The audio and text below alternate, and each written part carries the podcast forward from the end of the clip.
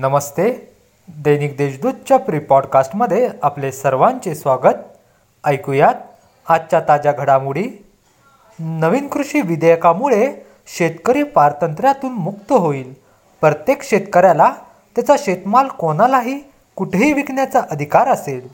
इतर राजकीय पक्ष शेतकऱ्यांची दिशाभूल करत असून बिलाच्या समर्थनार्थ रयत क्रांती संघटना सहा डिसेंबरला मुंबईतील आझाद मैदानावर आंदोलन करेल अशी भूमिका सदाभाऊ खोत यांनी नाशिकमध्ये स्पष्ट केली.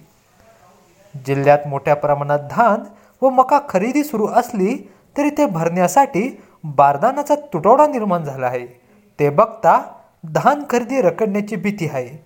त्यावर तोडगा म्हणून जिल्ह्यासाठी कोलकाताहून पंच्याहत्तर हजार बारदाने मागवण्यात आली आहे.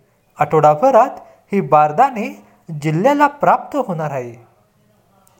गणिततज्ञ श्रीनिवास रामानुजन यांच्या एकशे पंचवीसव्या जन्मदिनानिमित्त बावीस डिसेंबर हा राष्ट्रीय गणित दिन साजरा केला जातो.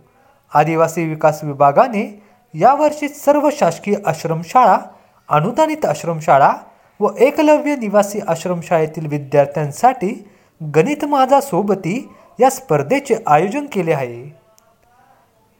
महानगरपालिका क्षेत्रात ज्या केशरी शिधापत्रिका धारकांचा राष्ट्रीय अन्न सुरक्षेत समावेश झालेला नाही त्यांना रेशन दुकानात सवलतीच्या दरात धान्य उपलब्ध करून देण्यात येत आहे.